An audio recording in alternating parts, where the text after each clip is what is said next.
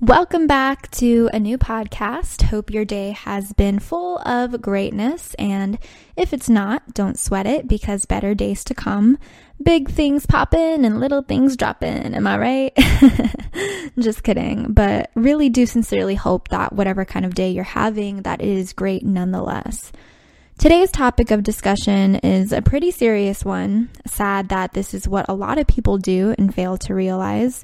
I see it happen a lot in business and the entertainment, fashion, music modeling industry I'm a part of, and really in any type of workplace or even in general occurrences and relationships of any kinds.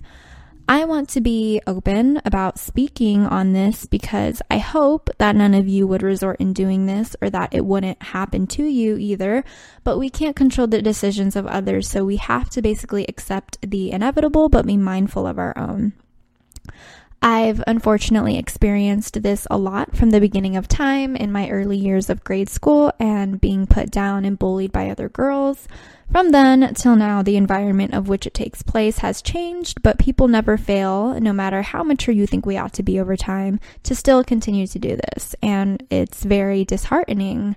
I wish more people would spend more time learning themselves and discovering their own likes and interests so that this wouldn't have to be an issue, but we're all responsible for our own doing, and maybe it also has to do with our upbringing or lack thereof.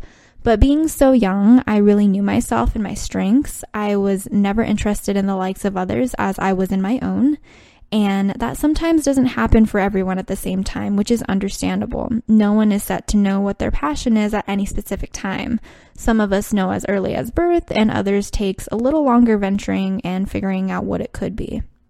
So, there really isn't a right or wrong in that. However, this is just my mindset above all.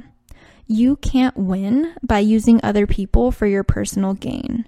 I'm sure that statement alone speaks measures, and we all have to take a step back and really allow that to marinate and sink in, as I'm sure nobody was really expecting me to say that.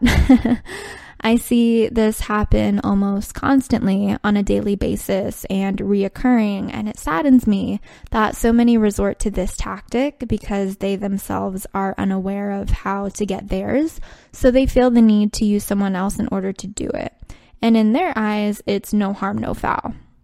And I'm not saying that there aren't successful people of great measure that are at the top of the top who haven't done things like this and made it there. I'm sure that there are many that have. What I'm trying to get you to understand is that everything plays out in the end. Just because you think these people have done it and look at where they're at, or that you should do it because it may help you get to where it is you're looking to be faster, which may help you win in the short term, but those are the most crucial and dangerous moves to make. Why? Because they never last. It's like wanting to be an overnight success or develop overnight fame. You'll get it, but you can lose it as quick as you do.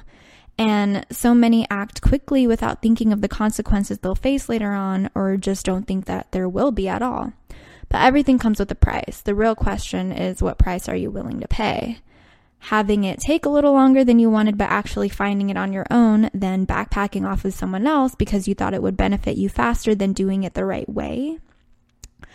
I think a lot of what our society lacks is principles. We know the golden rules, we just fail to act on them. Because it looks nice doesn't mean it's always nice for us. I know I've mentioned it in the past, but it seems to be something I need to continuously feel the need to set a reminder of People are not your stepping stones for success, and using them for your own advantage will not result in your gain, but more of your loss instead. This is Kat, giving you nothing less than my best. As always, I'll catch you guys on the next podcast.